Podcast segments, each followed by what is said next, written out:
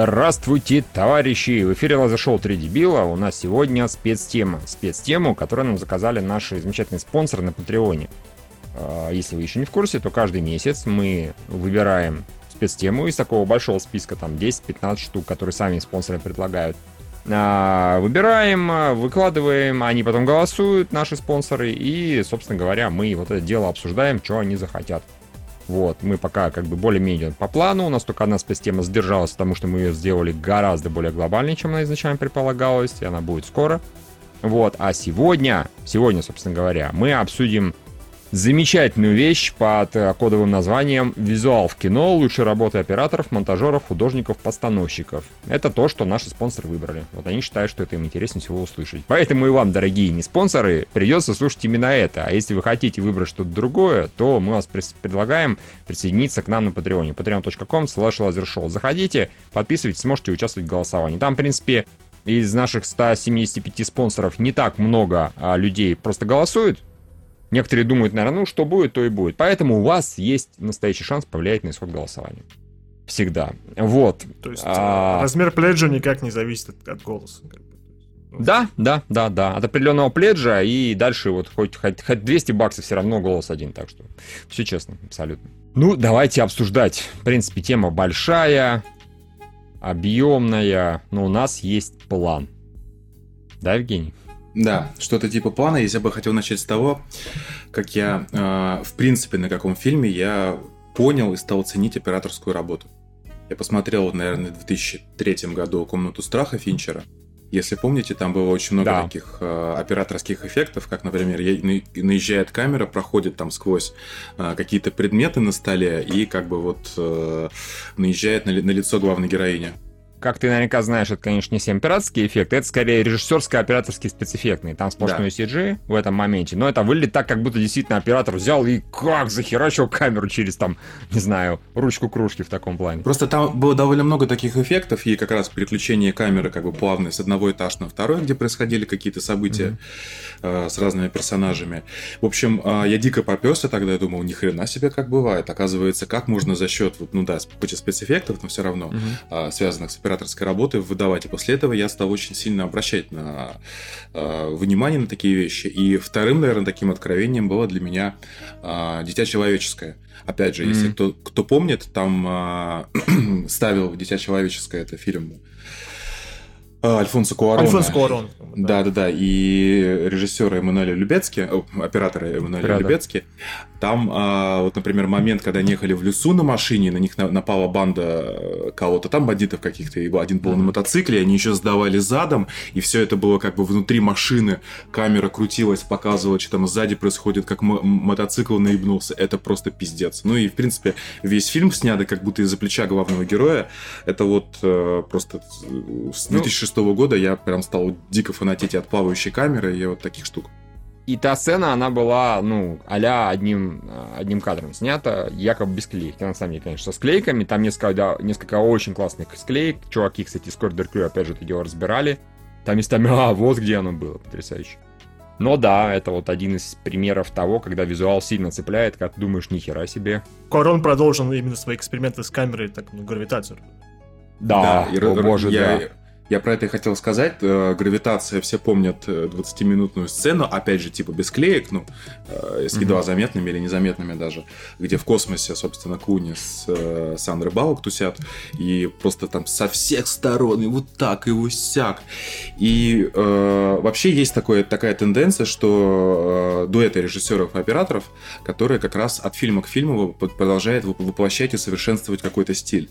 Ну вот, собственно, про Куарона и Любецкий мы поговорили говорили, еще Эммануэль Любецкий очень любит работать с э, другим мексиканцем, э, Иньериту. Угу. А, опять же, все помнят и «Выжившего», тоже там очень классная операторская работа и в целом э, стилистика. Бёрдман, тоже. Да, да, да, точно. Тоже как бы одним Бёрд, Бёрдман вообще весь, как бы, да, да. весь да, фильм, да. Это, это, мне кажется, это вообще Бёрдман было такое операторское упражнение с режиссером. То есть там не столько интересен был сам э, сюжет, э, достаточно психоделично надо заметить, сколько то, что весь фильм снятый э, как бы одним планом, одним днем, и о том, как, как бы, какой пиздец происходил с главным героем и людьми, которые его окружали. Вот это ощущение безумия, постепенно на, накатывающего, вот за счет вот этой истории, тоже офигенно удалось. Ну и, собственно, Индирит у Любецкий у нас обладатель аж трех Оскаров. Евгений, раз ты упомянул про парочки, которые любят работать вместе в кинематографе, если вы понимаете, о чем я, то, конечно, нельзя не вспомнить Спилберга, а Януша Каминский, угу. которые вот, э, можно сказать, прославились полностью после той замечательной сцены высадки союзников э, в спасении рядового Райана. А когда все, да, когда все сказали, ну ни хера ж себе, оказывается, вот так можно было снимать, да, там дело не в одних кадрах, дело именно в том, как показали эту сцену, там бессмысленно и беспощадно. Вот, и, по-моему, примерно каждый второй режиссер там еще какой-то пытался хоть как-то где-то эту сцену тоже показать. То есть и оказалось, что высокие вот такие масштабные наступления смотрятся лучше всего именно вот таким макаром. А, бессмысленно и беспощадно. И да, они после этого, в принципе, работали примерно, по-моему, на всех фильмах э, Спилберга, вплоть до там шпионского моста, да, или как он там называется. Да, шпионский мост их последняя совместная работа, но... Там а... таких уже, конечно, моментов не было, да, ну то есть, не, у Спилберга всегда очень красивая картинка, у него всегда оператор выдает вещи, но вот. Ну вот они, да, они вместе, в, в принципе, у Камински, по-моему, каждый третий год это номинация на Оскар, это и «Боевой конь», опять mm-hmm. же, со Спилбергом, и «Линкольн». А, это не фильм Тимура Бекмамбетова, не путайте. А, «Скафандр и бабочка». И... да, и также он Оскар тоже с Спилбергом за список Шиндлера получил в свое время. Хотя я, кстати, там не помню, ну, какой-то супер операторской работы. Я помню, что это просто грустный фильм, который три часа идет, он черно-белый. Вот все, что у меня в памяти отложилось. Ну, и да, окей. Грустный Леонидсон, замечательно. Юра? Ну, я хотел сказать, что мы приходим, приходим к выводу, то, что а, на самом деле в первую очередь нужно ставить режиссерское видение, а, а все люди, которые нас прос, просили вообще говорить, только это вторично. То есть, ну, то, что э, режиссер Корван представил себе это, потом это сняли, потом представил Спилберг, ну, у него своя собственная стилистика. Вот я хотел сказать, что, например, вот самое первое мое столкновение с яркой стилистикой, это был на самом деле Тим Бертон, это был Бэтмен. Который mm. вот чем вот э, чем это отличалось от всех остальных фильмов, которые я видел раньше до этого, вот своей вот этой ну как это сказать, опереточностью, которую Тим Бертон выдает, вот эту свою эту инаковость, которая присутствует во, практически, скорее всего, во всех его фильмах, да, где там именно постановка света, дизайн одежды, актеры себя ведут. Декорация. Да-да-да, именно так, что все вот это вот, вот какой-то, ну, только именно бросаясь тебе в лицо, для меня это был Тим Бертон. Первый, который в моей жизни показал, что может быть, есть, может быть, стилистика своя собственная, свое видение мира, которое отличается. Ну, тогда реалистичность обыкновенного. Ну, да, Тим Бертона тоже можно отнести вот к режиссерам-визуалам, которые создают свой неповторимый стиль, но Тим Бертон а, умудрился заебать э, своим неповторимым стилем. Ну, ну, но он просто никак не эволюционирует на самом-то деле, да. да, то есть у него примерно можно представить, что у него все это происходит в этой, в Тим Бертонской вселенной, если он снимает в одной. вот это вот. В одной, да, если он снимает, если он снимает все один и тот же самый, как говорят, кукольный мультфильм с Джонни Деппом постоянно, начиная, ну, там, даже Джонни Деппа Бэтмена или заканчивая вот этими мрачными тенями, Битлджуса даже скорее. Да, из Битлджуса, да. Вот то это вот... Иногда это работает хорошо, иногда работает плохо, но действительно, вот ему нравится эта стилистика, типа, о, господи, все мрачнота-то какая! А, ну, это да, это не всегда заходит.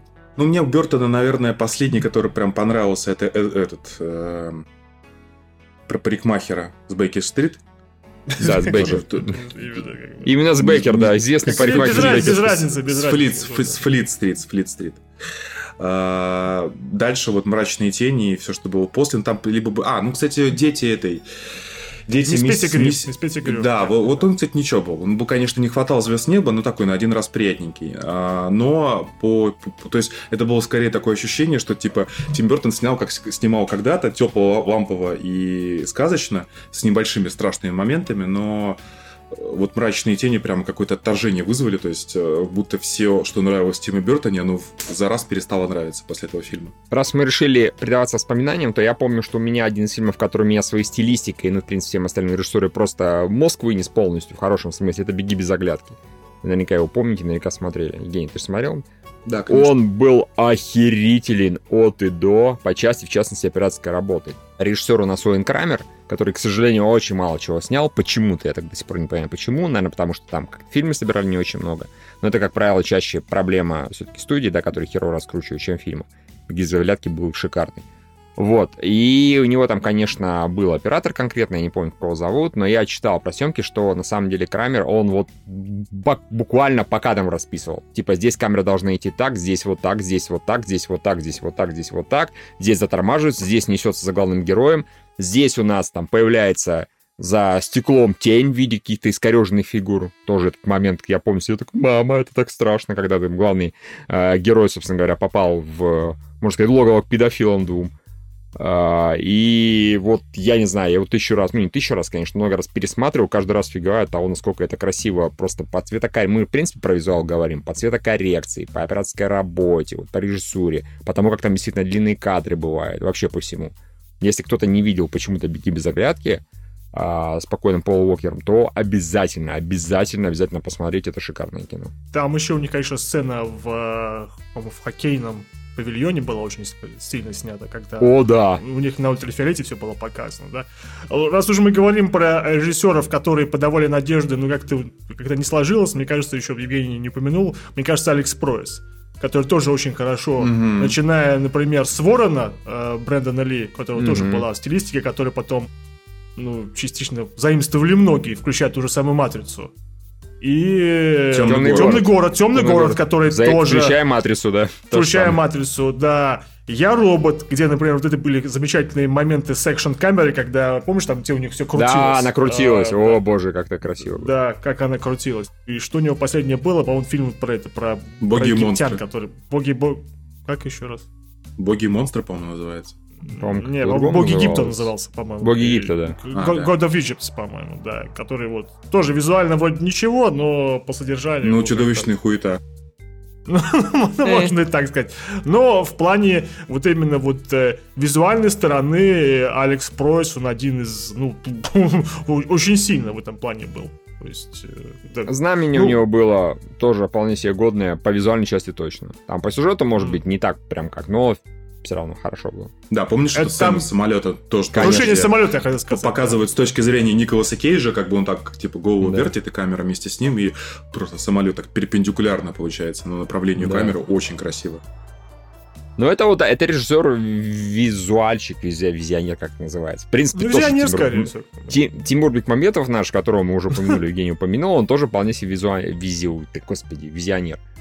Вот, ну, да, ну вообще прав... инноватор, то есть он, он открыл целый жанр в кино новый, это снимать, да. С, да, снимать с, с видео телефона или компьютера, это просто, я считаю, что нужно Оскар дать за да, он два Евгений... вклад в развитие кинематографа.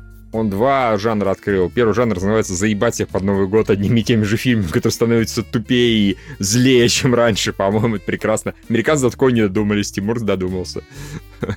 Так что... Альманахами причем, по факту, ну, учитывая, сколько там режиссеров над всем этим работают.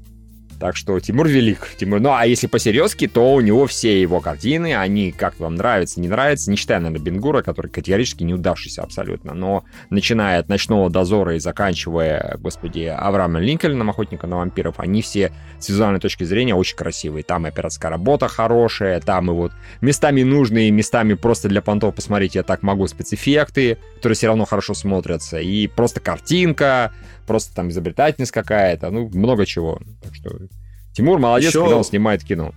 Еще продолжая тему визионеров и тоже парочек, есть еще Гильермо Дель Торо и Гильермо Навара, угу. скажем так, штатный оператор Дель Торо. Угу. Дель, Торо славится тем, что создает очень красивые миры а, и очень фэнтезийно необычно показывает уродство. То есть у него явно какой-то пунктик по этой, по этой теме и просто более креативных и красивых монстров, наверное, я ну, как бы ни у кого не видел. Да, собственно, Гильермо Навара, а, он помогал Дель Торо, собственно, снимал а, «Лабиринт Фавны», снимал «Хеллбоя», mm-hmm. и первого, и второго, снимал «Хребет дьявола», «Детей шпионов», а, нет, я наврал, первого Хеллбоя, да-да-да, то, тоже он, и... Навара тоже.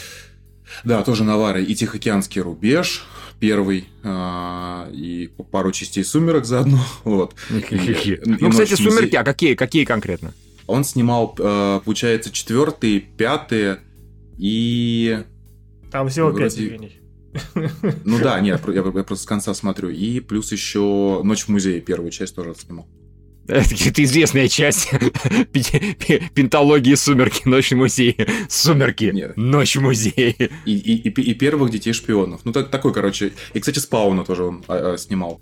Ну, тоже спаун стильный. Плодовитый себе. чувак э, Оскара получил за э. «Лабиринт Фавна». Что, собственно, что вполне логично. Потому что в «Лабиринте Фавна» охуительная и постановка декораций, и костюмы, и сама операторская работа вот с этими, опять же, пролетами под эту сказочную музыку. Я вот недавно пересматривал. Прям кайфанул. Ну и, собственно, Нолан и Уолли Фистер.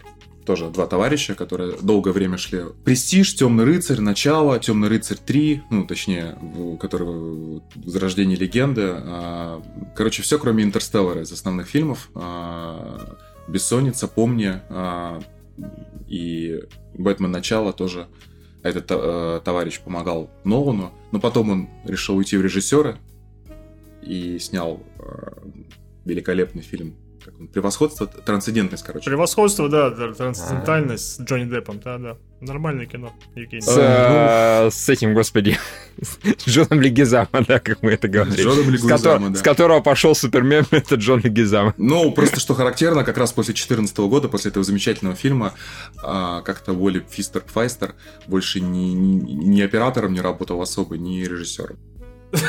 Видно, все, что хотел, сказал. Такой, да ну нахер. Ушел трансцендентальность, да.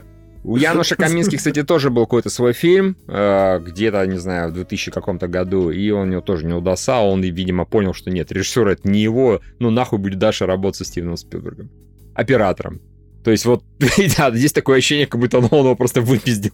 Типа, я посмотрел твое кино, ты, ты, ну и хуйню, что снял. Нет, ты, ты типа Ну, ты пытался закосить под меня, но получилось говно, Да. иди нахер. Ну, это забавно, я, конечно, могу ошибаться, но вот э, примеров таких ярких, чтобы э, именно операторы становились режиссерами, я что-то вспомнить не могу, заметными режиссерами. А вот, например... Роберт например- Родригес. Он раньше, сни- он даже, он раньше снимал свои фильмы. Ну, Родригес, он не считается, просто потому что он, он все на своих фильмах делает. И Он музыку чё- писал, чё- он был просто музыку всё, писал, и монтирует. Это просто фильм Роберта Родригеса и больше никого. Он всех играл, но пока еще не может. А вот э, всякие люди, типа вот, э, с, э, опять же, вот ху- художники-постановщики, люди, которые занимались раньше вот э, декорациями, они, по-моему, станов- иногда становятся нормальными режиссерами. Кажется, тот же самый Лен Уайзман, он начинал свою карьеру именно как художник-постановщик. Он отвечал за декорации. Только вот именно так, уже как бы по- по- понимая, как ставить кадр, он пошел в режиссуру. То есть, э, как Лен Уайзман, кстати, тоже вполне себе может считаться э, визионером, начиная с другого мира. Конечно, где там он отовсюду только мог попер стилистику, от той же самой матрицы и, и Мгм. До... Ну, он на кого надо нацепил эту стилистику? ну, кого Классно он надо цепил было. на Кейт Да, Бекинсел, да, так что да, это, это было гениальнейшее решение. Но Да. опять же, его фильм а, «Крепкий орешек», который четвертый, да, получается? Четвертый 4-0, да, как бы, да. А, он визуально был не сильно похож, мягко скажем, не на темный мир, о, господи, темный мир. Ну, вы поняли, да, о чем это. Другой мир, ничего такого. Но он был очень бодрый, красивый. То есть он, в принципе, может и не только свою, не только откуда-то стилистику заимствовать, он просто умеет снимать такие крепкие, хорошие боевики. Как вы считаете, у Майкла Бэя есть своя стилистика? Да, конечно. Режиссер- Как- режиссер- Кокаин, взрывы. Нет, серьезно, по нему вот Понимаешь, у Майкла Бэя есть такие стандартные решения. То есть, во-первых, а, показывать накачанного, потного, мускулистого мужика, а, вращая вокруг него камеру, показывая как бы а, снизу наверх на него, на него смотря. Вот эти вот все, ну, опять же, показывая там тупого Марка Уолберга в, в этом фильме про качков, Марк Уолберг э, с- смотрит куда-то, и прям, знаешь, так над ним самолет пролетает. Еще и с таким эффектом оптическим, что как будто самолет очень близко пролетает. А, Майкла, а, Майкла Б. таких штук, ну, короче, не знаю, мне кажется, его фильмы как-то сразу узнаются. Точно так же, как и в целом узнается а, стилистика Абрамса. А, достаточно посмотреть на количество бликов в кадре одновременных, и ты сразу понимаешь, кто, кто это снял. Ну, то есть, ну, чувак тащится по таким линзированным эффектам, ну, нравится ему, ну, как бы это здорово. Ну, у Майкла Бэй еще конкретно просто картинка именно под, по цветокору. Она у него такая желто-яркая какая-то, да, это, в принципе, на его фильмах очень часто просматривается. Это скорее даже не только на трансформерах, а вот начиная с «Плохих парней» вторых, да, проходя через остров, заканчивая этот Six Underground. Они, в принципе, более-менее в одной визуальной стилистике сделаны. Там, опять же, операторская работа, это не он оператор, не суть важно, он говорит оператор, как это все нужно снимать. Вот, да, он, его фильмы очень легко угадываются визуально. Не, ну как и Нолановские Хорошо. тоже. А, в принципе, вот все взять, особенно вот э, снятые вместе с э, Фистером, это всегда холодные тона, там синий или зеленый, э, или серый. То есть вспомните темных рыцарей. Первый темный рыцарь, но он там, кстати, в первом как какой-то цветокор я прям не помню одного. То есть там и сам э, Нью-Йорк, фу, Нью-Йорк Готэм выглядел как э, такой ардека Нью-Йорк. Потом mm-hmm. во второй части э, Готэм превратился в Чикаго и стал таким синим, и там в основном уже э, темные цвета были. В третьей части он уже потерял фантастичность первой и мрачность второй, он уже был более реалистичный, там, в общем-то, Нью-Йорк безошибочно угадывался, и mm-hmm. э, третья уже такая была более серая, э, ну, светлая даже, наверное, по сравнению, по сравнению с остальными. Вот. Престиж тоже такой, ну, весь... Э, Синий. Ну, Синий, да. Ну Престиж да, синий. Так, так, и бессонница серо-синяя, и помни серо-синяя. У него холодные тона превалируют, да, да. вот в отличие от Б, у которого превалируют темные тона, причем такие местами кислотные. Ну, ну светло-теплые, да. Нет, ну, а, Б еще просто все яркое, у него просто контрастность да. выкручена всегда. Но под кокаином, ну, я говорю, такой же эффект. Вот, э, собственно, он очень хорошо передает как ощущение. скажешь, Евгений, как скажешь. Я читал просто про это. Конечно. Хорошо. И друзья рассказали. Да. Еще можно вспомнить э, к этой теме Уэса Андерсона и его оператора э, Роберта Йолмана. Вы, вы не очень нрав... любите э, Уэса Андерсона, как я понимаю. Ну, я только знаком, с ним хорошо знаком по фильму с Биллом Мэрреем, который «Подводная жизнь», если ничего не путаю. А, я вот, кстати, его не смотрел. Но это «Королевство полной луны», это а, «Отель Гранд Будапешт», это «Остров собак». А, по-моему, все просто охуенные. Ну, и там, знаете, такой как будто тильт-эффект, как, ну, и при фотографировании тильт-эффекта, когда mm-hmm. все кажется игрушечным, когда снимаешь сверху. Там вот что-то похожее на это, хотя я не знаю, как правильно это называется. И очень забавно всегда а, все сцены снимаются будто бы под прямым углом. То есть, допустим, показывают какой-то этаж на на здании. Соответственно, mm-hmm. показывают как, как будто с фасада а, под прямым углом, и персонажи ходят параллельно или перпендикулярно. И, и когда разговаривают, а, либо в профиль строго, либо в анфас. И а, это в «Королевстве полной луны» а, прослеживалось, и в «Отеле Гранд Будапешт» гораздо большей степени. И и в собаках тоже. Там, это мультфильм, конечно, кукольный, как я понимаю. Остров собак, конечно. Да, Я остров собак. Это, ну, опять же, это никто так не делает, и вот этот стиль э, игрушечный, при этом с достаточно глубокими сюжетами и почти фэнтезийным сказочным поведением персонажей э, в каком-то таком какой-то невероятном мире, похожем на нашем, но все-таки не нашем, это тоже угадывается всегда с первого раза. Ну да. А еще, соответственно, у нас в теме про монтажеров разговор частности, они не всегда влияют на визуал, скорее они влияют на как люди воспринимают визуал. На сценарий. Пожалуй, так можно сказать. Ну, и сценарий частично, да. Это, это не Симпсон, но да. тем не менее. Вот, но в частности, опять же, когда, я так понимаю, когда идет попытка сделать одним кадром без клеек якобы. Тут без монтажера вообще не обойтись. Я думаю, оператор без заработы с ним, они там заранее должны сесть, все просчитать, где там что подрежут, где какой должен быть переход. Я думаю, там натурально совместная работа, один оператор с этим тупо ну, никак не справится. Потом все нужно будет нарезать и, сука, склеивать. Тратить на это, я думаю, там десятки, сотни часов. Вот, а так, а, а, монтажерская обычно работа не видна, но как показывала практика, иногда, когда там смотришь какой-нибудь специальный режиссерский кат или наоборот удлиненный кат или удлиненную версию, ты очень сильно ценишь, как это хорошо получилось. Мы не так давно говорили, когда обсуждали какой-то сериал, по-моему, в телеовощах, а, про пример э, турецкого гамбита, который э, отлично смотрится и как кино двухчасовое примерно, и здорово смотрится как а, четырехсерийный сериал мини-сериал, так сказать. Это, значит, монтажер поработал просто как боженька, потому что если бы я не, не знал, что есть сериал, я бы в жизни не подумал, что его так снимали, да. Потому что вот он прям в кино смотрится как надо, как будто для этого и делали. Про монтажеров, конечно, сложнее гораздо говорить по этой причине. Они просто поименно не, неизвестны. И даже, как бы, да. по-моему, когда, знаете, идет процесс набора талантов в фильм, никто не говорит, кто будет фильм монтажером. Говорят иногда, кто режиссер, кто сценарист, кто будет, кто иногда бывает, когда именно оператор тоже говорят, упоминают. Там second unit директор, да, тоже second такое unit бывает, да, да. да. Монтажеры но... все-таки, не. по-моему, мне опять же кажется, что большинство режиссеров работают с людьми, которые хорошо знают.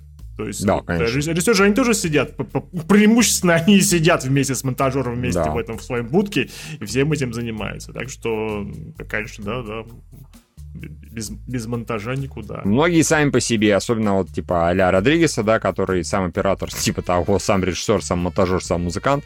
Тоже Кевин Смит, он тоже, я так понимаю, сам всегда монтирует свои фильмы. А, ну и много таких, которые не ну очень вот, и крупные. ты, ты говорил про 30 Гамбита, например, ха- опять же, хороший пример монтажа, это, ну, та же самая «Властелин колец», у которых есть вот эти вот их огромнейшие версии на 4, на 5, на 6 часов. О, да. И, Ну, на 4, на 6-то нету. Ну, хорошо, Евгений, я Ну, четыре с половиной. юмора ги- ги- ги- гипертрофировал, утрировал. А, Да, там-то, конечно, много наснимали, куча выкинули, и все равно ну, повествование-то осталось нормальным. Как бы вот, все, Ну, более-менее понятным, да. Оно не осталось, а, не оказалось рваным, как будто ты видишь, что что-то выкинули, да, это большое искусство. Не, ну бывает при этом, вот Бэтмен против Супермена, там режиссерка гораздо лучше, чем а, то, что в кино вышло. Там менее рваный сюжет и лучше некоторые моменты объяснены. При этом. Я, я бы не смотрел режиссерку, меня бы все устраивало. Если бы я не знал, что он существует, я подумал, наверное, так и должно быть. Ну, окей.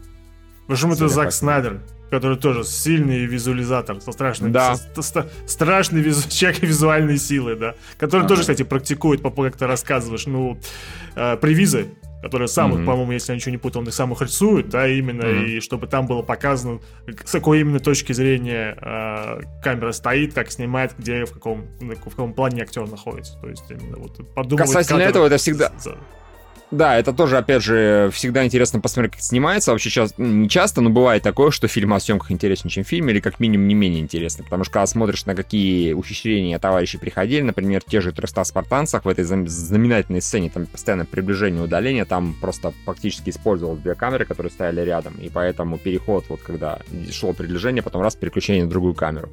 Оп, продолжаем съемки другой камеры. Потом назад отдаление. Опять же, переключение между двумя камерами. Это вот они придумали, они эту камеру поставили на специальные рельсы, а камер две, и бла-бла-бла. Это вот они там с оператором кругами там бегали и думали, как же нам лучше реализовать. Я оператор думал, как же мне, сука, лучше реализовать то, что это чудило тут наворотил. Привизы, конечно, прекрасные, но, блядь, как это сложно. Ну, опять же, к вопросу стилистики ты спартанцев и там и, Да. и проходок царя Того Леонида боже, да. ко всему прочему, да, это, это, это, да. Или спартанцев, хранители, то есть там такой визуал, визуал, визуал. Да, в принципе, все работы Снайдера, а, они с таким ярко выраженным визуалом. Я, наверное, пожалуй, только этот самый, э, господи, «Рассвет живых мертвецов». Он крутой и замечательный, но у него такого яростного упора на стилистику визуально вроде как нет. Это просто красиво снятое Там, кино. там тоже как вот ш- что творится с э, цветокором.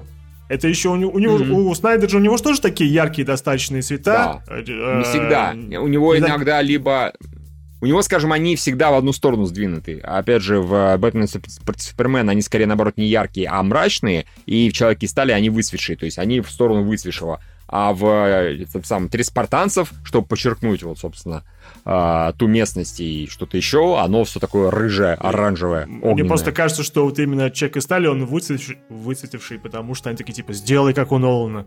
Мы как бы темный, мы как бы снимаем продолжение. У нас продюсер Кристофер Нолан, нам нужно, чтобы все было синее. Он такой, бля. А все, когда Нолан ушел уже со всего этого дела, такой, все, замечательно. Теперь контрастность на максимум практически. Ну, не Майкл Ну, Бэй, конечно же. Как бы. Мне показалось все равно, что Бэтмен против Супермена... Да нет, такой ты что, он достаточно- синий, темный. Вы Да, чё? синий темный, да. Так что там, Там, есть отдельные а, моменты, конечно, не без того. Более там контрастная- финальная- там даже финальная битва как будто с жопы снята. Но финальная Ну, битва как бы не, не плюс этого фильма, потому что там настолько темно, что даже как бы ну текстура Dark, Dark этого Doomsday будто, знаешь, замыленная, как будто мы с PlayStation 3 смотрели на него. Я на не успел прогрузиться, да, я так понимаю? Не, просто замылен. Ну, хорошо, замылен. Нет, просто. Не, ну, свой ответ такой, не-не-не. У. Снайдера мне больше всего Хранитель нравится, опять же, по стилистике, потому что там Это, наверное, ну вот вместе с городом грехов, наверное, и, и, и 300 это, на мой взгляд, самая такая а, стилистически удачная попытка воссоздания комикса. Причем в хранителях это вплоть до покадрового воспроизведения из первоисточника. Ну, то есть, прямо mm-hmm. вот точно такой же, как, как бы постановка кадра, как, как там. И слоумо там, опять же, очень много, и они очень в тему. Короче, дико красивый фильм именно с визуальной точки зрения. Соглашусь. Еще не могу не отметить э, с косплея Льва Гримберга, как бы, Джос нашего Видана, у mm. которого и периодически придумывает тоже какие-то совершенно невероятные крутые штуки, которые потом там и другие могут использовать. То есть, для примера можно взять Farfly, а, как там снимали, собственно говоря, Serenity. Потому что, по-моему, тогда впервые вообще в истории кино, ну, одни, одним из первых кино... Построили настоящий космический корабль? Да, и улетели, Евгений. Евгений, ты путаешь постоянно с Камероном. Мы знаем, что Камерон, сука, на Пандору улетел, да, по-настоящему, а потом всем мозг ебал, что якобы он кино снимал. А нет, э, Уидону пришлось выкручиваться. Нет, там, когда в космосе, а, и не только в космосе происходит, там э, камера работает как будто живая. То есть там типа наводка фокуса, потеря фокуса и так далее. Там камера слегка дрожит. До этого, как было у Лукаса, да, в частности, и во всех остальных абсолютно сериалах, фильмах, просто корабль летит. Тун-ту-ту, он всегда в фокусе, он плавненько пролетает.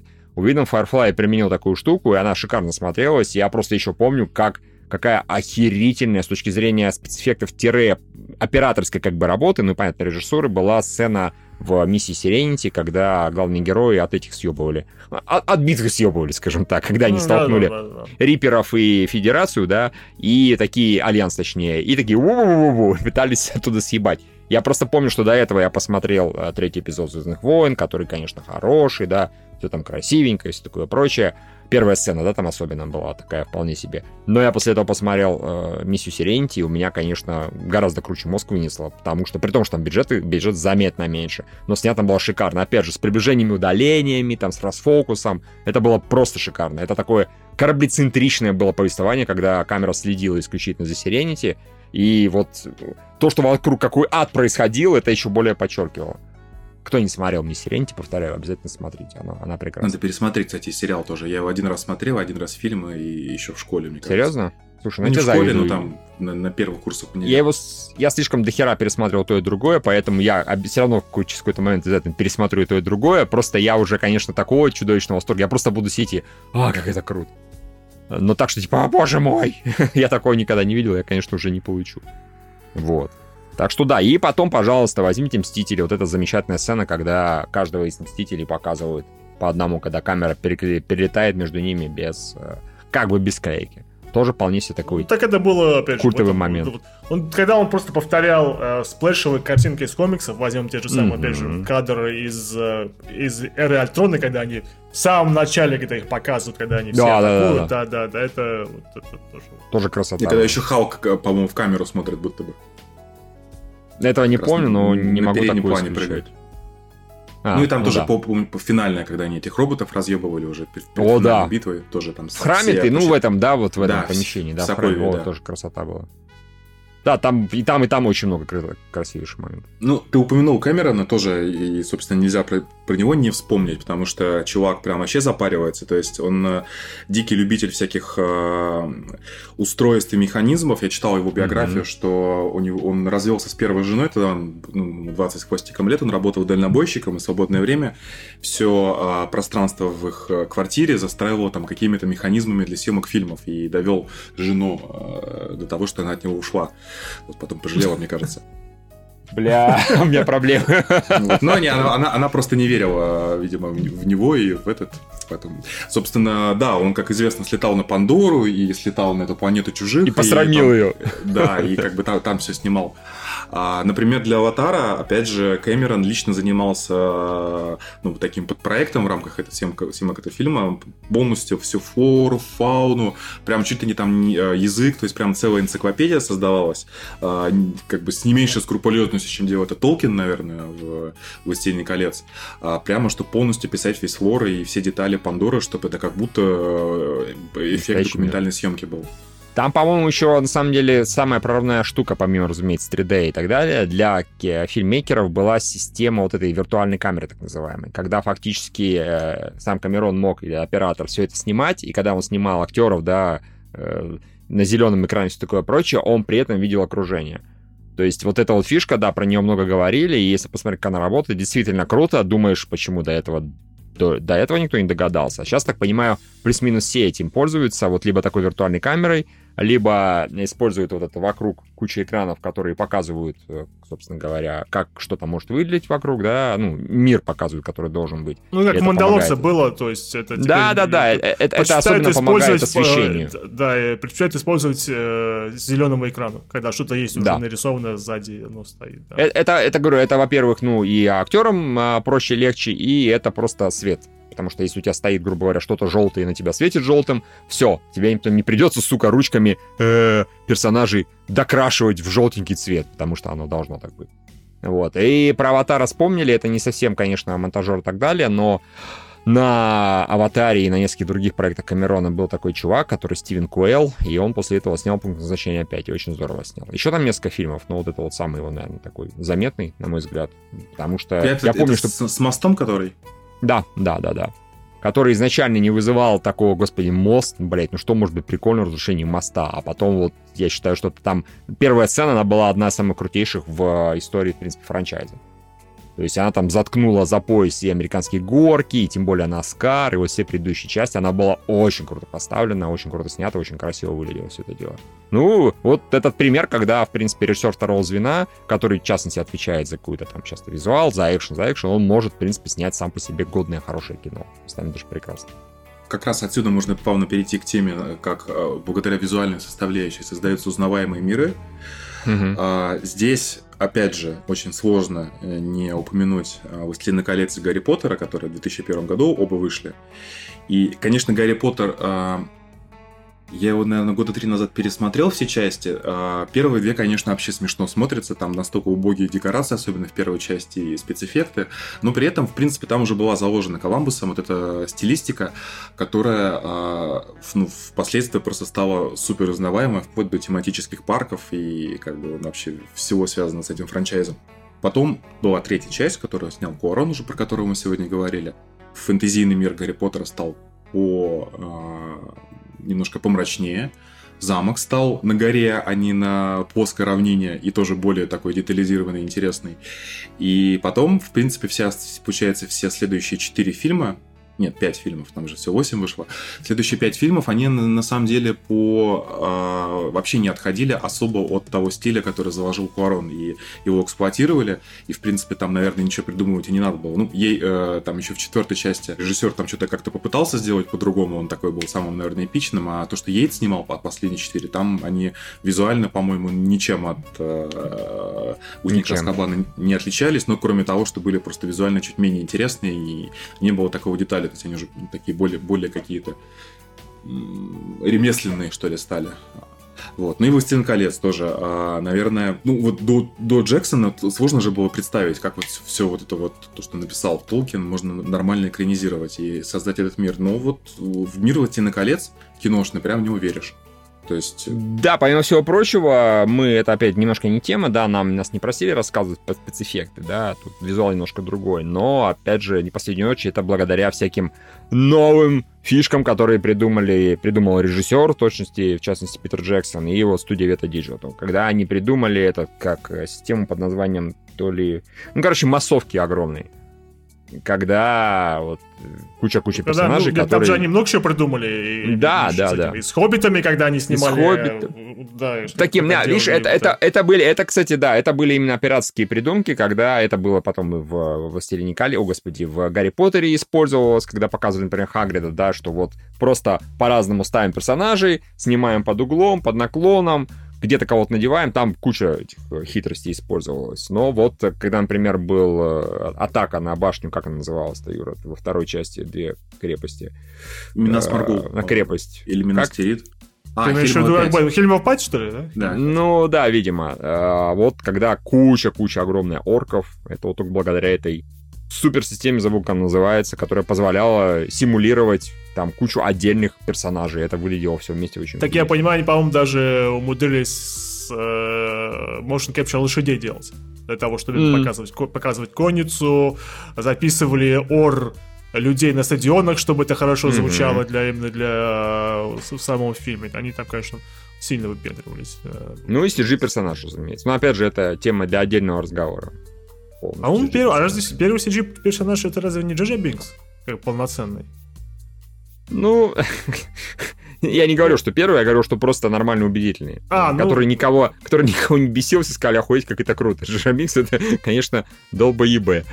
Не, ну, из первых CG персонажей как бы. Сколько я помню, у Бинкса особенно выражений э, лица-то толком не было. У него был такой дебилизм написан, нескончаемый. А Голум, да, он вот именно за счет Кстати, забавно, вот, да, вот мы говорим, что про, а, про миры, да, то есть вот очевидно, что Джордж Лукас, он тоже же основал да. собственно, собственный Конечно. мир, но вот как бы назвать его а, режиссером... Визионером. Визионером, и, и как ну, язык не сильно поворачивается. Так, так он снял-то, он, он снял, по-моему, какой-нибудь четвертый эпизод снял. Он снял, первый, ну, в смысле, второй, первый, третий. новую надежду, потом, э, потом уже вернулся на трилогию, трилогию приквелов. Трилогию приквелов как Евгений, бы. он не снял всего два фильма из, э, собственно говоря, ах, ну, из... Не снял 5, два фильма из шести из первых, да. Ну, два да, фильма из шести 4. он не снял, да. А, просто у Лукаса, а, как, ну, как бы, как я понял из Звездных войн по его стилю, ему очень нравилось как раз а, что-то новое придумывать, потому что mm-hmm. четвертый эпизод это вот был такой космический вестерн, ну, не очень высокобюджетный, в принципе. Пятый, шестой в целом тоже, несмотря на то, что там глобальные события как бы происходили. А вот первый, второй, третий, они уже прям стали такие, ну, более масштабные и с политикой, и он очень любил эти компьютерные города показывать, вроде mm-hmm. Крусанта и там Набу, и, ну, короче, вот то есть оставался каждый раз что-то новое. И мне вот в этом смысле мне он нравился, потому что то, что потом делал Дисней, они, ну, по сути, все, все время оставались в визуальной конве четвертой, ну, четвертого эпизода «Новой надежды». Я, конечно, могу ошибаться, но мне кажется, что именно Лукусу приписывают э, возникновение такого понятия, как, э, как бы потрепанный космос. То есть именно, по-моему, вся научная фантастика, которая была до Джорджа Лукаса, все, что показывали в космосе, все это было таким ярким, стерильным. новым, ну, стерильным, не стерильным, но именно вот так блестящим, что-то такое вот именно. Вся научная фантастика была такая вот, как будто как обертка, фольга. А именно у Лукуса появился такой вот именно хорошо обжитый мир. Ну, если, например, Империю представлять, она вполне себе вылизанная, то есть там штурмовики все с ну, иголочки. Ну, ну, да. ну да, да, понятно, это, это структура военная, как бы сложно, сложно ну. увидеть военную технику в государстве, которое выглядело как говно. Но это именно как бы вот... В смысле? В смысле? Ты меня, Евгений, сейчас так попробуй, блядь, набросить, слышь.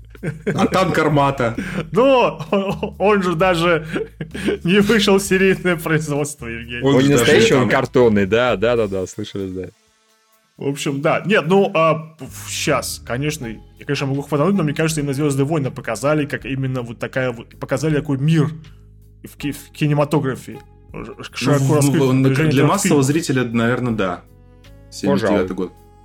Да-да-да, вот я и пытаюсь вспомнить, было что-то похоже или нет. Именно вот э, цикл фильмов, который показывал один мир, по-моему, по-моему, ну, нет. Цикл нет. точно не был. Мне кажется, предыдущие фильмы про космос часто делали не визуально идеальными, просто по бюджету. То есть гораздо проще было что-нибудь там простенькое нацепить, сделать, вот вам космос. Поэтому выглядело не очень презентабельно. Господи, мы же смотрели эту, прости господи, Барбареллу. Барбареллу, да. Вот, там все было довольно потрепанное. Там все было, сука, очень потрепано. Так что я думаю, вот изобретатель потрепанного космоса. Не, ну а Кинзадза тоже потрепанный космос, но он попозже вышел. Ну да. Но он просто не просто потрепанный. Он ну, конечно, просто Я бы даже сказал, бэушный космос, извини. СССР космос. Можно и так сказать. Э, да. Мне вот, кстати, в этом смысле э, далеко не, не, очень, не всегда нравится, как делают Marvel, в том смысле, что некоторые режиссеры, как, э, господи, Стражи Галактики, кто снял? Джеймс Ганн. Джеймс Ганн или Тайка Вайтити, да, они, конечно, там начинают творить какую-то, ну, очень авторскую вакханалию, это выглядит реально круто. А, Уидон тоже, но э, все остальные, в том числе Руссо, Угу. Там нету, то есть марвелских фильмов цветокоррекция какая-то бледная, ну то есть мы про это уже говорили. Уже нет. Есть... Они, ты помнишь, снимали просто на ну, соответствующие там, по-моему, камеры, потом они перешли и цветокор сделали гораздо ярче. Ну, в тех же, ну, в, в третьем финал, Торе да. там Ну и третий Тор, простите. Не, ну третий Тор и Стражи Галактики, они в этом смысле... Конечно, ну, кис- кислота, стоят. кислотища просто местами. В этом смысле, конечно, стилистически DC-шные фильмы, но там за вычетом, наверное, отряда самоубийц, они Мгм. интереснее выглядят. А, Вот именно как, Ну. ну вот. Я хотел еще вспомнить насчет э, примера стилистики, который на самом деле очень сложно, по- по-моему, да, кто-то пытался повторить, но никак на самом деле повторить не смог. Это именно Джона Ву. А все боевики, которые снял Джон Ву с его этими э, сигнатурными э, перестрелками балетными, неизменными голубями, которые летают Вылетает постоянно. отовсюду. Отовсюду вылетает, кто только можно было. По-моему, только вот только он вот это изобрел, и только он смог это грамотно использовать. Я на самом деле не помню нигде, чтобы э, стилистику Джона Ву а- а- она бы, ну, разве что в Матрице, может быть, э, частично, но вот больше нигде она так реализована Джон так и не нет? было. Ну, Ну, у него есть стилистика, я просто не могу ее сказать как-то сильно выделяющейся из большого, в принципе, количества. Ну, Не, ну Джон таких- Уик второй, второй и третий, мне кажется, там как раз э, такого необычного много. Это... Там скорее мир. Там скорее не столько операция. Да, я тоже хотел сказать, что за продуманностью мира это вот это то, что Да, делает да. его. вот, Ну и, соответственно, экшен. То есть экшен, продуманность мира. Я не могу сказать, что... Не, он визуально на самом деле очень хорош. И весьма просто не скажу, что вау. По Джону Вику будут как снимать фильмы. Будет скорее учиться, ну, как операторскую работу, например, делать. Будет учиться по каким-то другим и говорить, Джон Вик хар... прекрасный пример того, как можно... Тот же, извините меня, я не знаю, сравнение, не сравнение, это вот недавний э, Тайлер Рейк, он же экстракция в плане камеры намного э, изобретательнее, чем все, что делал Джон Уик. Джон Уик все красиво показывает, но то, что, например, с камерой делалось в, в этом в боевичке с Крисом Хэнсвортом, там было все гораздо это интереснее сделано. Не полностью Еще, соглашусь. а, Ну, местами, еще- да, согласен. Еще мы, кстати, забыли Роджера э, Диккенса, это оператор э, 917, ну, 1917. А, Мгм, И, э, и он, э, помимо прочего, штатный оператор э, братьев Коэнов. А, Плюс он получил Оскар за «Бегущего по лезвию» 2040 2049, который тоже именно ну, визуально, стилистически очень интересный. Ну и э, Роджер Диккенс снял просто дохуя классных фильмов, «Серьезный человек». а, снял в прямом смысле, да? Да, координат... он также штатный оператор э, Сэма Мендеса, то есть э, координатор Skyfall. э, Слушай, «Да здравствует а- Цезарь, Железная Извини- хватка. Извини, а этот, где же ты, братец, это тоже он снимал? Ну вот сейчас я смотрю «Дорога перемен», «Серьезный человек», «Старикам тут не место», «Морпехи», тоже Сэма Мендеса. Э, «Игры разума», они, кстати, «Где же ты, брат?» Да, он, он интересно выглядел, э, но Вот это да, не он на самом деле очень интересно выглядел. Ну не вот то, что он в зато восторге от фильма, но... Вот, но зато Диккен снял «Фарго» э, 95 года и «Побег из Шоушенка». Вот, то есть... э, а, и, Какой кстати, топ еще- 250 MDB получился. самом Да, да, а, да. кстати, слушай, у где же ты, брат, да, да, да, да, тоже, тоже, Тоже тоже он? он, тоже. Мгм. Не, ну слушайте, смотрите, какой универсал, да, у него на самом деле, получается, работы очень разные, прям очень разные. Он, видимо, очень хорошо с режиссерами, то есть он такой понимает их душу, Ну, понимает что не хочу жанр. показать, как бы, да, ну, разумеется. ну, Как и Люцифер, типа, скажи мне, чего ты желаешь. У меня, кстати... Я а, желаю, чтобы все было желтое. Да, говори. Ну, вот невыносимая жестокость, игры джентльменов, ранга, э, время, э, да, дорога перемен, чтец, вообще просто куча всего. И, И вот по-моему, не- это хуета хует даже. нет? Ну, все равно это ос- Ну да. оскаровский фильм, по-моему. окей. А, так вот, а Роджер Диккенс э, вместе с Сэмом Мендесом мне очень нравится, как они м, вообще во всех фильмах, что в «Морпехах», что в «Красоте по-американски», что в 917, что, наверное, даже в какой-то степени Скайфоле, они очень хорошо передают, ну, у них в целом такое, не всегда неторопливое повествование достаточно у Мендеса, и вот даже такое постоянное ощущение меланхолии. То есть тоже а, оба чувака любят использовать холодные тона преимущественно, ну, Мгм. как, как раз в этих фильмах. И такую вот тоже плавную работу, не- неторопливо все в целом происходит. Зато когда что-то начинает происходить, как что в 917 была бомбежка, что экшен в Skyfall это там просто пиздец. Ну, например, если вспомнить 19-17 и пробегу, пробежку главного героя вот по этому по заброшенному городу, где постоянно Мгм. эм, по-моему, зарево то ли, от, то ли от огня, то ли от взрывов, это, конечно, да, это чи- чистое искусство такое.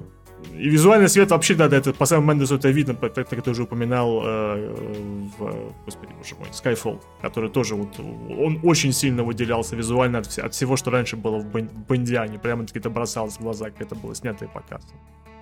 Вот. Так, ну у меня план закончился. Хорошо, замечательно. Э, про, про Спилберга сказали, про, про Камерона сказали. Ну, Баз Лурман тоже, Человек-праздник. То есть, э, все фильмы База Лурмана, Великий Гэтсби, Мулин Руш, что он там еще снял, это просто вот э, офигенное ощущение карнавала, которое он передает в, всегда через картинку, через постановку. Даже кадров. Австралия с ее ненатуральными цветами, да, если да. я не знаю, кто-то смотрел Австралию сюжет mm-hmm. смотрел. Кидман, там на самом деле действительно, когда казалось, что все думали, когда вот этот момент он закат снимает, что это все это CG, такой, не-не-не, все нормально, как бы это ничего подобного. Это все так по-реальному сняли. Да-да, именно карнавал. Все так, как ты правильно сказал, Евгений. Маскарад. Я, да, я да, да, вспомнил Дж, Джоэля Шумахера, человека тоже с очень покойного недавно, нынче. позавчера. Да, да, да, да, да, да. Но с э, запоминающимся визуальным стилем, во всем, что это касается, конечно же, Бэтмена, Бэтмена э, его, его двух частей. Но опять же, да, это же не совсем его вина, потому что, например, Бэтмен, с, ему нужно было подожать как бы и Тиму, Робин, uh, Тиму Робинсу, uh, Бертону и uh, искать свой стиль. И на него еще постоянно давила студия, типа, сделай, сделай колоритнее, мрачняк нам не нужен, пускай все будет, все будет поживее. Вот он сделал, блин, сука, поживее, с этими наклонными кадрами, которые называются Dutch Tilt. Кстати, mm-hmm. я слушал uh, подкаст Кевина Смита про uh, съемки челюсти, потому что так он любит этот фильм, да и челюсти фактически являются, по-моему, официально первым блокбастером летним, э, студийным, который, за, за которым, собственно, все потом и началось, вот, выпуск этих фильмов. Он рассказывал, насколько на самом деле вот людям, которые именно занимаются, ну, конечно, не монтажом, но вот именно режиссеры-постановщики, как им было на самом деле сложно до э, интернета и всего остального, когда они читали сценарий, и им приходили, и там, и там написано, например, э, близкий контакт третьего рода, третьего рода, необычная гора. Но это сейчас ты вбиваешь в Google, сука, необычную гору, гору и смотришь, mm-hmm. какие картинки. А раньше людям приходилось, блин, э, ездить, смотреть, спрашивать у людей, есть ли у них поблизости необычная гора. Да, то есть, ну, э, сейчас, конечно же, мы смотрим, как э, технологии достаточно очень облегчают жизнь всем людям, которые mm-hmm. занимаются кинопроизводством. Ну, режиссерам-постановщикам тоже. Кстати, если же мы говорим людей, которые вот заморачиваются с, э, со съемками, и люди с кадрами, со всем остальным, и те, кто вообще это принципиально делать не хотят, я хотел бы вспомнить а просто а, идем от обратного Кевина Смита, человек, который все снимает одной камерой, как одним бы, дублем, одним дублем. Он в этом плане, он же тоже сам занимается монтажом, он монтажом никому, да. никому не доверяет, он все свои фильмы монтирует сам, он примерно в этом плане как Роберт Родригес. Блин, кстати, блин, мы, по-моему, ни слова не сказали про Квентина Тарантино. Не, мы а, который, кстати, да. который в плане визуализации и вот, с, конечно, можем ли мы вспомнить что-нибудь, что он с камерой интересного делал? Я, наверное, его бы визионером особо не назвал, его, он чистый рассказчик, по-моему. Ну, больше про сценарий все-таки. Да-да-да, вот он не столько визионер, сколько... Получилось красиво, получилось, не получилось, хуй с ним. Не, ну просто мне кажется, что, например, как вот именно Kill Bill, э, что первая, что вторая часть, именно там, где он мучил, за, за, замутился визионерством. То есть ему нужно было, чтобы это было похоже на э, японский фильм про кунг-фу, вся эта кровища, которая там ну, не без того, но там с переменным успехом, на мой взгляд, получилось. Поэтому мне это сложно оценивать. Я скорее там не оценил его выебоны с, э, с этими но да, технически, наверное, подходит. Вот. Про Дригиса мы, разумеется, говорили, и про город грехов, и про тех же детей шпионов, ох, куда он только не шел в плане визионерства. Ну, а, а да, Кевин, я говорил, закончу, что Кевин Смит, это, конечно, да, человек, который вот, ну, совершенно не парит. Ну, как пример того, что можно совершенно не париться, не знать, какие у тебя линзы на камеру используются. Совершенно не... Просто сценарий написал, тебе приятно, снял, хорошо получилось. Поссорился с Брюсом Уиллисом, разошелся, все замечательно. По-моему, еще про Вачовски мы ничего не сказали. То есть «Матрицу» мы как-то упомянули, что это стилистически очень, конечно, вот красивое кино, но, по-моему, у них же были еще примеры хороших... Спиди-гонщик? Спиди-гонщик, когда хотел сказать именно Спиди-гонщик, ну, да. который вот... Э... Аниме! Аниме, Не, он да. прикольно выглядел, мне понравился. Мне тоже. Но он запоминающийся выглядел как минимум, это факт. Mm. О, Роберт Земекис. Как, например, э, кто поставил кролика Роджера, ну, наверняка, как бы, тоже ведь... Э, ну, с визуальной точки зрения, конечно, очень интересное зрения. кино. Да, да, да, да. Ну, он потом просто же сошел с ума и ушел в э, эти самые, как его, трехмерные мультики. практически полностью. Там, кстати, тоже вот с этим, может быть, там именно работать с камерами было гораздо проще, чем в Конечно. реальной жизни. Например, вот, вот как-то вот э, «Кошмар под Рождество» с Джемом Керри, что там только не происходит на самом деле. Вот с этими смолетыми камерами и... Ты имеешь в виду Кэрол... Крисмас Кэрол. Christmas Carol, да, да. Да, «Кошмар перед Рождеством». рождественская Ну, в песня, да.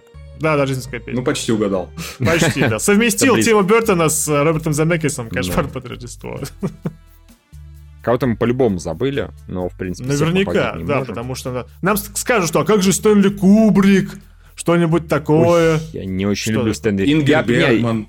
Да, да, да, да. Я это самое, как его, конечно же, должен признать, что и Кубрик, и Линч, у них у всех своих ярко выраженная визуальная стилистика, они визионеры, и тот, и другой. Охуеть не ебаться. Просто мне их фильмы преимущественно неинтересны, поэтому я... э, Это тот случай, когда ты смотришь и местами думаешь, да я понял, что ты охуенный визионер. Можно, пожалуйста, чуть поинтереснее снимать. Ну да, такой, да. Одиссея 2001 года, говно какое-то. Хуета хует, да, именно так. Сияние, оно тоже говнище, да. Совершенно, да, да, да. Не, ну, конечно, «Сияние», опять же, с визуальной точки зрения очень круто снято. Там и вот эта вот сцена, когда на велосипеде едет, и за ним камера несется, там много чего. Here's Джонни, ку- куча-куча-куча. Как кровище, да, вот это вот все, что... Да, да, да, которое все заливает. Нет, визуально, да. Да и кино хорошее, просто мне книга больше понравилась заметно, но не суть важно. Вот. А есть сейчас какие-нибудь режиссеры, опять же, со своей командой, которые мы смотрим в будущее, на которых мы надеемся? Ну, там, ну, Слушай, большинство, ну, например, Матрикс, я думаю, явно. Потому что, ну, у него все-таки эти обезьяны, ну, были достаточно технологичные, там тоже очень чувствовался стиль его. Не знаю, по-моему, он достаточно такой, я нихуя не смотрел, да, но как бы, судя по Но трейлерам, имею.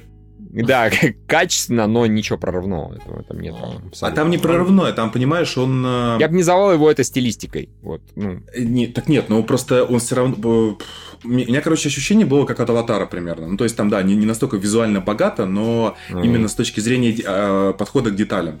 Вот, вот это вот у Мэтта Ривза, Мгм. поэтому я, я на Бэтмена очень в этом смысле на- надеюсь. Энди Мускетти, который у нас снял Да, «Оно», он тоже, по-моему, вполне себе считается, да. Джеймс Ван, как бы. ну, да. Но это такие Лил- все равно. Л- Ли Уоннелл, который вот умеет э, ин- ин- интересно делать. э, За в- три копейки причем, да. За три копейки, да-да-да. Он такой анти-Кевин Смит. Мгм. Не, ну ка- тогда как это? Илья Найшулер, конечно же. Вот тут как бы и операторская работа. Ну, Собственно слушай, говоря, мы- почему мы- нет? Но мы Да. видели пока только с Ильей Найшулером э, хардкор Хардкор. да? Ну, как бы Не, вот ну, у него есть одна- несколько клипов, которые были такие же, в принципе. Да, он свою фишку от лица первого лица, он ее как бы возвел в абсолют, это очень здорово, да, но как бы рассказать интересную историю с тем, с тем же самым хардкор Генри, ну так, ус- условно получилось. Интересно. Тимур Бекман. Ну и про Вильнева мы уже как бы упоминали, Да, да, когда это- говорили про бегущего по лезвию. Но да, он вполне себе тоже такой. Может быть визионером. Так он, он уже и Сикарио, и Прибытие, и Дюна, все это, конечно, имеет ярко выраженную И пленница. сти- стилистику, да, которая вот... Все, наверное. Да, да, я Да? тоже как-то думаю, то есть, конечно, у нас... Ну, мы, нормально, конечно, на, на час наговорили. Мы, Более конечно, больше, чем. опять же, про режиссера у нас получилось, нежели чем про всех людей. Но мы Поэтому- упомянули всех. Ну, тут важно понимать, что не может быть такого. Сидит слабый режиссер, ему дали охуенного оператора, и у них внезапно получился охуенец. Такое, конечно, бывает, но очень-очень редко, потому что если режиссер не будет нормально руководить, то оператор, ну, что он ему не снимает? Режиссер... Вот представьте, режиссер Кевин Смит и оператор, сука, Януш Каминский. И Кевин Смит ему говорит, вот сюда ставим камеру и уходим. А Джей его здесь просто пиздоболят, как бы. Он, в принципе, так и рассказывал, как бы он снимал «Зеленого шершня», что главные герои Ката и как его там, они сидят, пиздят про, как говорится, киски, да, потом типа, о, преступность, они убегают из камеры, через 10 минут возвращаются, такие, отлично, мы все побороли. То есть это вот э, коми- комиксоидный фильм представление Кевина Смита. Ему бы здесь оператор охеренный, конечно, помог бы, но ему это не нужно, мне кажется, абсолютно. Так что как-то так. Я думаю, все. Вот Да. мы как бы обсудили, насколько смогли. Мы старались, сколько мы всего повспоминали. Вы наверняка услышали кучу новых фильмов. Я надеюсь, некоторые люди хотя бы для себя, что еще не смотрели, обязательно посмотреть то, что мы рекомендовали. Так что еще раз спасибо большое нашим спонсорам, которые нам эту тему выбрали. И всех еще раз предлагаем, просим, настаиваем присоединяться к ним. Да, да. Тогда вы тоже сможете выбирать темы для нас, для обсуждения. И получать Вот так. такой же глубокий анализ. Курт Вимер, ну, мы тоже его помним, на всякий случай пожарный. Конечно, да, который как бы визионер, а потом он ушел чисто в сторителлинг и снимать перестал. А жаль. Не, он сейчас снимает кино, если что, как бы. Он сейчас А в он Австралии... последнее снимает? он сейчас в Австралии, э, по-моему, перест- закончил уже снимать э, ремейк «Дети кукурузы» по Стивену А Кингу. прикинь, Так Включаем там, сука, ганката. Такие, блин, здесь-то откуда? С помощью кукурузы, с помощью початков. Конечно. Я бы такое посмотрел. За за такой деньги заплатил. А злодеем в конце оказывается, я не знаю, пугало, например, какое-нибудь местное. Да, да, вполне по Стивену. Кингу. Вот. Ладно, всем спасибо, всем пока. Лайк, шер. Пока. Спасибо.